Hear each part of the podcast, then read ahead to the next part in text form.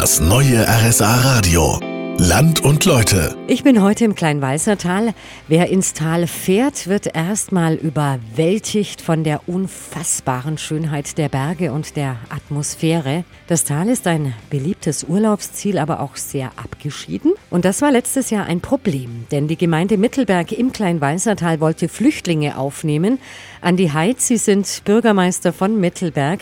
Und warum ging das nicht? Flüchtlinge ohne einen Asylstatus müssen über Deutschland anreisen.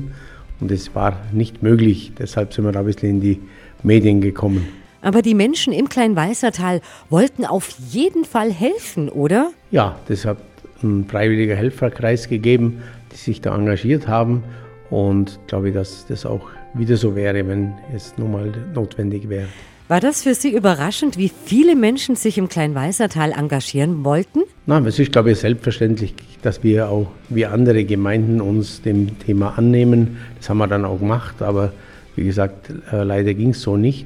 Wir haben jetzt aber eine Familie hier seitdem und ja, sind auch froh, dass wir unseren Teil hier leisten können. Dann hat sich der Helferkreis also nicht umsonst formiert gehabt. Vielen Dank, Herr Heid.